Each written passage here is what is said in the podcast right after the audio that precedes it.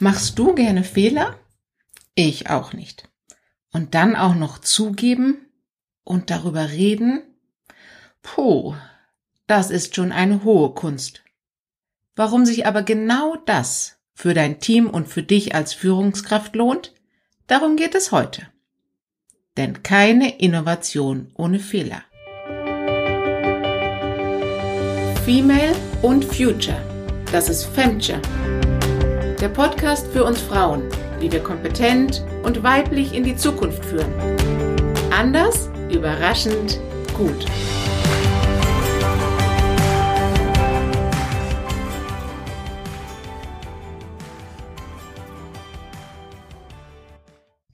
Fehlerkultur ist definitiv ein Wort, das ihr auch schon im Zuge der vielen Veränderungen, die ihr in eurem Arbeitsumfeld erlebt, gehört habt. Und da wird nicht selten vom Top-Management gesagt, wir brauchen eine neue Fehlerkultur. Dann nicken wir natürlich alle, denn insgeheim wissen wir, dass wann man selbst oder als Firma neue Wege geht, es eben nicht immer sofort klappt, sondern dass wir auf diesem Weg erst lernen. In einem Drei-Monats-Experiment bei der Firma Roche, also Pharmabereich, sicherlich eine Industrie, in der Fehler verheerende Auswirkungen haben und deswegen die Fehlertoleranz auch äußerst gering ist. Aber eben auch eine Industrie, in der Innovationen extrem wichtig sind, zum Beispiel neue Impfstoffe oder neue Medikamente, und der Return on Innovation ist auch dementsprechend hoch. Deswegen wurde bei Reuch nun die Führungskräfte gebeten, persönliche Projektfehler offen anzusprechen und die Learnings, also die Erkenntnisse, die daraus gemacht wurden, zu untersuchen und ebenfalls zu besprechen. Das lief nicht überraschenderweise sehr, sehr verhalten an, aber bereits nach einigen dieser Review-Meetings wurden die Menschen offener und teilten gerne, was eben nicht geklappt hat, mit erstaunlichen Ergebnissen. Erstens, die Teams sind zusammengewachsen. Das heißt, dadurch, dass sie offen über ihre Missgeschicke und über ihr Unperfektsein gesprochen haben, hat es das Vertrauen erhöht, das sie ineinander hatten. Und das hat nicht nur besser, sondern auch länger als das beste Teambuilding gewirkt. Und zweitens, die Menschen, die in diesen Reviews teilgenommen haben, haben nachher allesamt berichtet, dass sie jetzt erst so wirklich erkannt haben, wie sie persönlich an diesem Fehler gereift und gewachsen sind.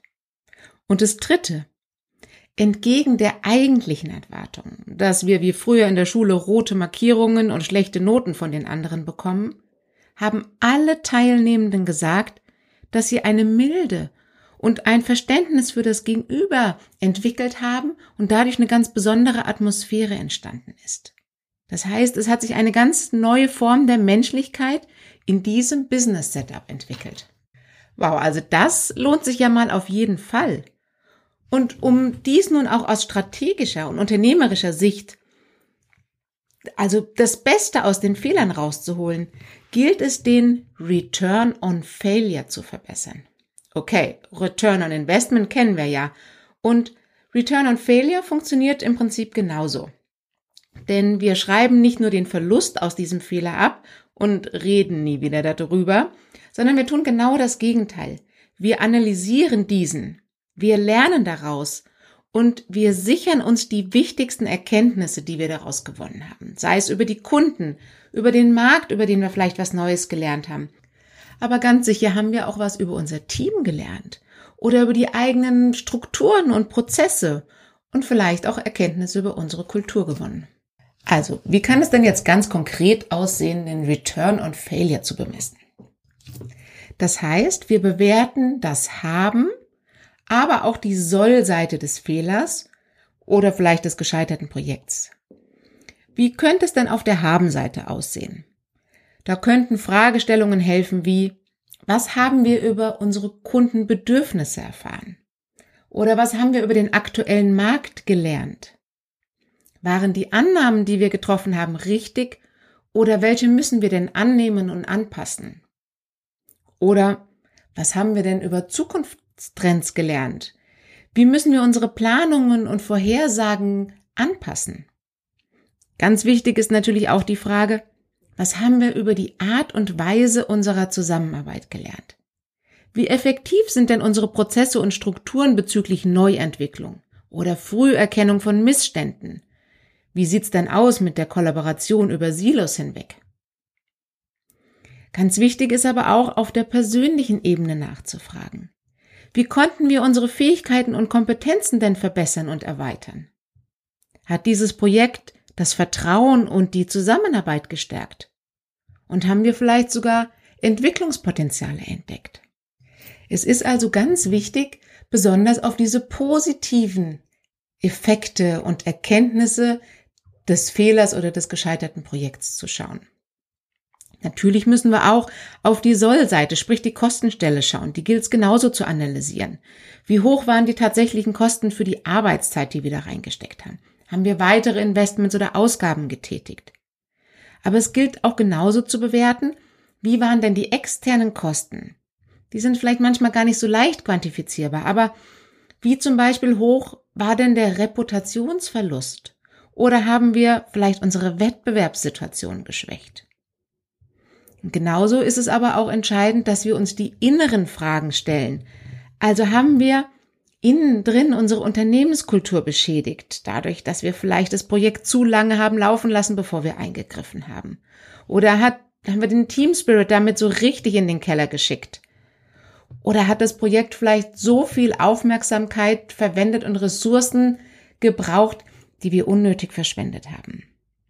Das heißt, wir müssen uns auch auf zeigen, welche negativen Auswirkungen das auf die gesamte Organisation hatte.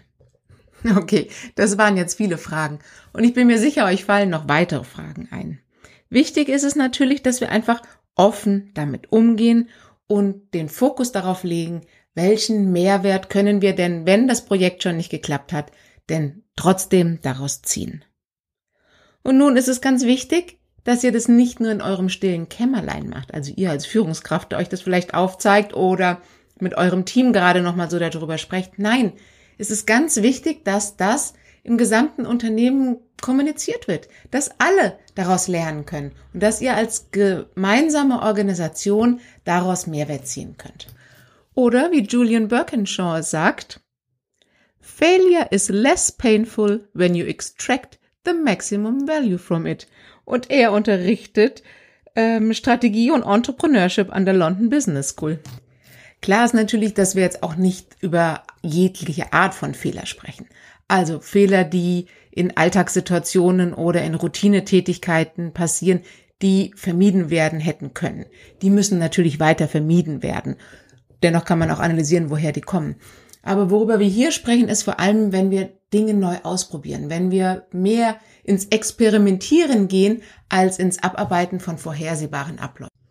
Und liebe Frauen, die ihr Teams führt oder führen wollt, da ist es egal, ob wir jetzt das unter dem Schlagwort Transformation, Digitalisierung oder Innovation nehmen. Denn in all diesen Situationen betreten wir mehr oder weniger Neuland.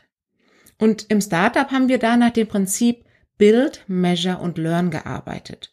Und dies in echten Minizyklen. Also teilweise war ich da jeden Tag draußen, um direkt mit den Kunden und Early Adoptern die Position zum Beispiel eines Buttons in der App zu testen. Da habe ich jedes Mal unsere Annahmen validiert und bin abends zurückgekommen und habe dem Team die Ergebnisse geschildert und dann haben wir gleich eine neue User Journey umgesetzt und prompt stand ich am nächsten Morgen wieder beim Kunden. Nun seid ihr wahrscheinlich kein Startup und arbeitet eventuell auch schon agil in Circles oder mit Scrum respektive Safe-Methoden. Aber egal, wo ihr steht, was mir viel geholfen hat, auch in meinen internationalen Projektrollen, sind die folgenden Fragen. Ist der Pilot oder das Produkt, das ich entwickle oder das Projekt, für das ich jetzt Verantwortung trage, für den normal zu erwartenden Umstand ausgelegt oder gehe ich doch insgeheim und heimlich doch vom Idealfall aus? Sind zum Beispiel die getroffenen Annahmen über Kunden, das, was ich an Ressourcen habe und Kapazitäten, wirklich real? Oder bin ich vielleicht gerne ein bisschen optimistisch, da das Projekt ja ein Erfolg werden soll? Also da kann ich definitiv sagen, komplett schuldig. Ist das Ziel, das ich verfolge, eher möglichst früh und möglichst viele Erkenntnisse zu gewinnen? Also habe ich da wirklich meinen Forscherblick auf und gucke, was, was entdecke ich denn? Oder schaue ich eher drauf, wie kriege ich denn möglichst schnell Erfolge zustande? Da tappen wir dann gerne in die Falle und da nehme ich mich als Start-up-Founderin auch überhaupt nicht aus. Das fiel nämlich gar nicht leicht, das direkte und ehrliche Kundenfeedback anzunehmen. Leichter war es natürlich, naja, die verstehen das noch nicht so ganz, oder naja, wenn es erstmal richtig fertig ist, dann wird das schon. Aber das ist ein bisschen der falsche Mindset, sondern Zielsetzung ist es ja genau aus dieser Interaktion frühzeitig ehrliche Erkenntnisse zu sammeln. Also, Forscherbrille auf. Und jetzt kommt der harte Brocken.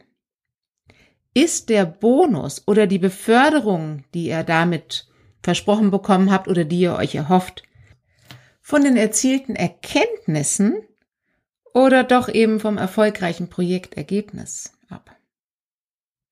Und nun, da schmunzeln alle langjährigen Corporate-Hasen die ernste Frage, verändern wir auch etwas auf der Basis der Erkenntnisse?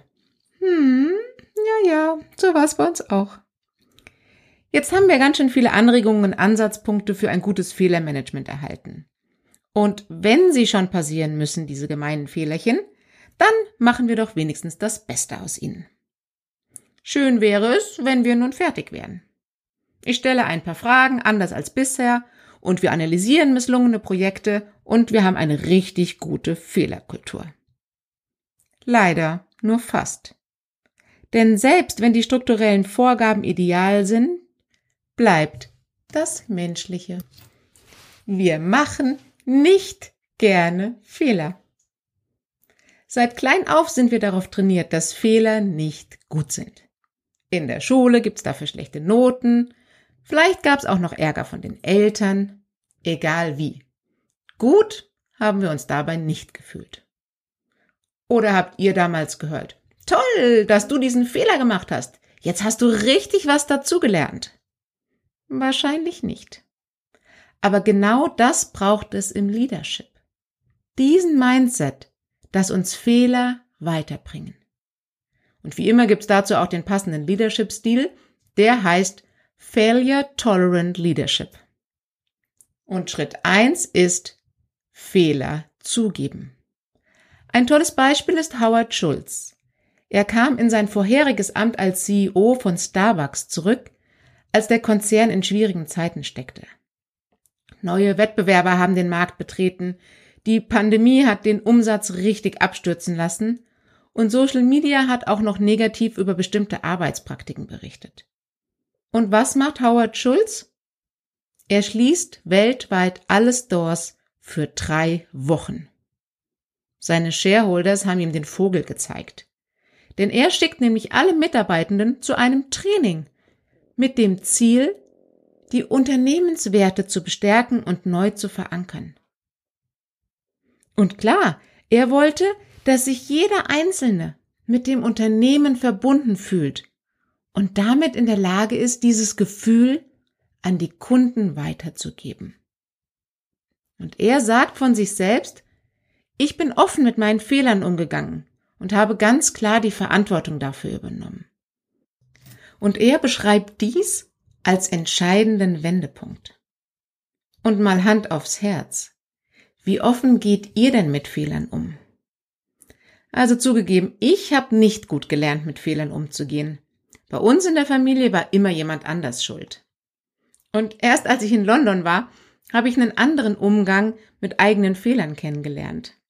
Und den habe ich sehr zu schätzen gelernt. Man kann nämlich auch herrlich über sich selbst lachen. Klar, wenn man das Millionenprojekt an die Wand gefahren hat, dann hilft Lachen auch nicht. Aber so für die Alltagsfehler ist das schon mal ein richtig guter Start.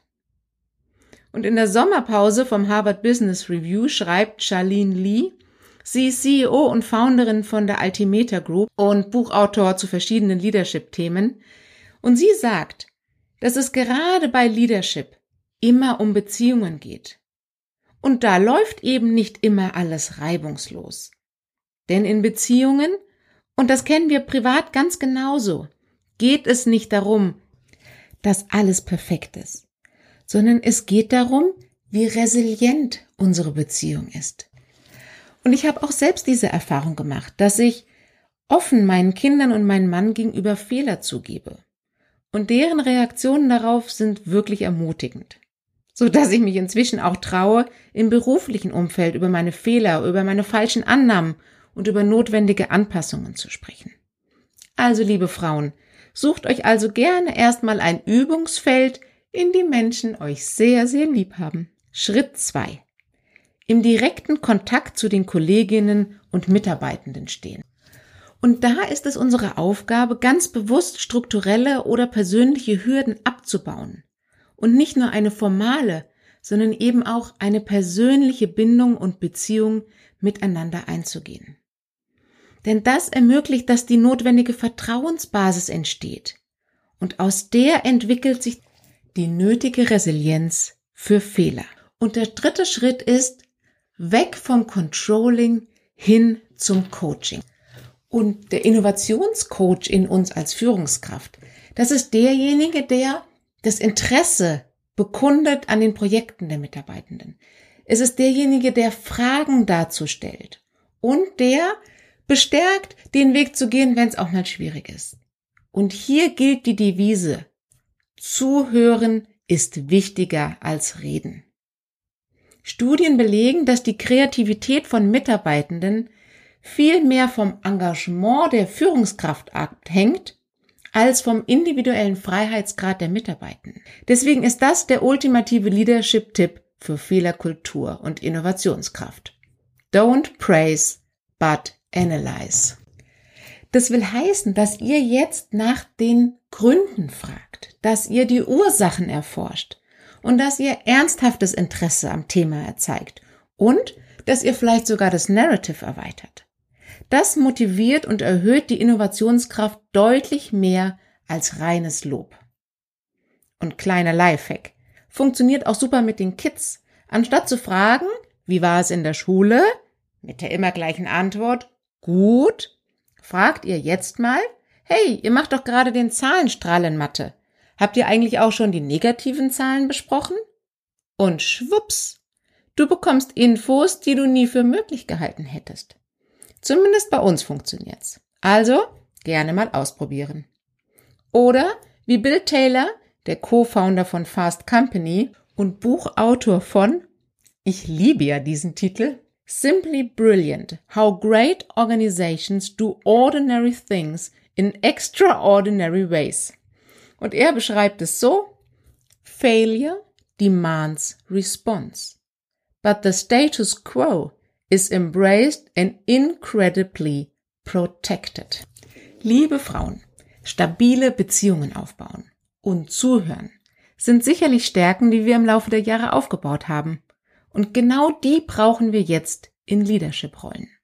Wenn wir in Teams die Innovationskraft stärken wollen, die Resilienz für eine veränderungsintensive Arbeitswelt erhöhen wollen und aus Fehlern das Beste für uns und das Unternehmen lernen wollen. Also, wir Frauen können Chef. Natürlich weiblich. Wenn ihr auch Input zum Thema Innovation in eurem Team braucht, dann lasst uns gerne sprechen und wir finden gemeinsam den richtigen Ansatzpunkt. Folgt mir gerne auch auf LinkedIn. Ihr findet alles Relevante unten in den Show Notes. Oder du hörst gerne in die nächste Folge rein, wenn es wieder heißt Femture, der Leadership Podcast für uns Frauen, wie wir weiblich und kompetent in die Zukunft führen.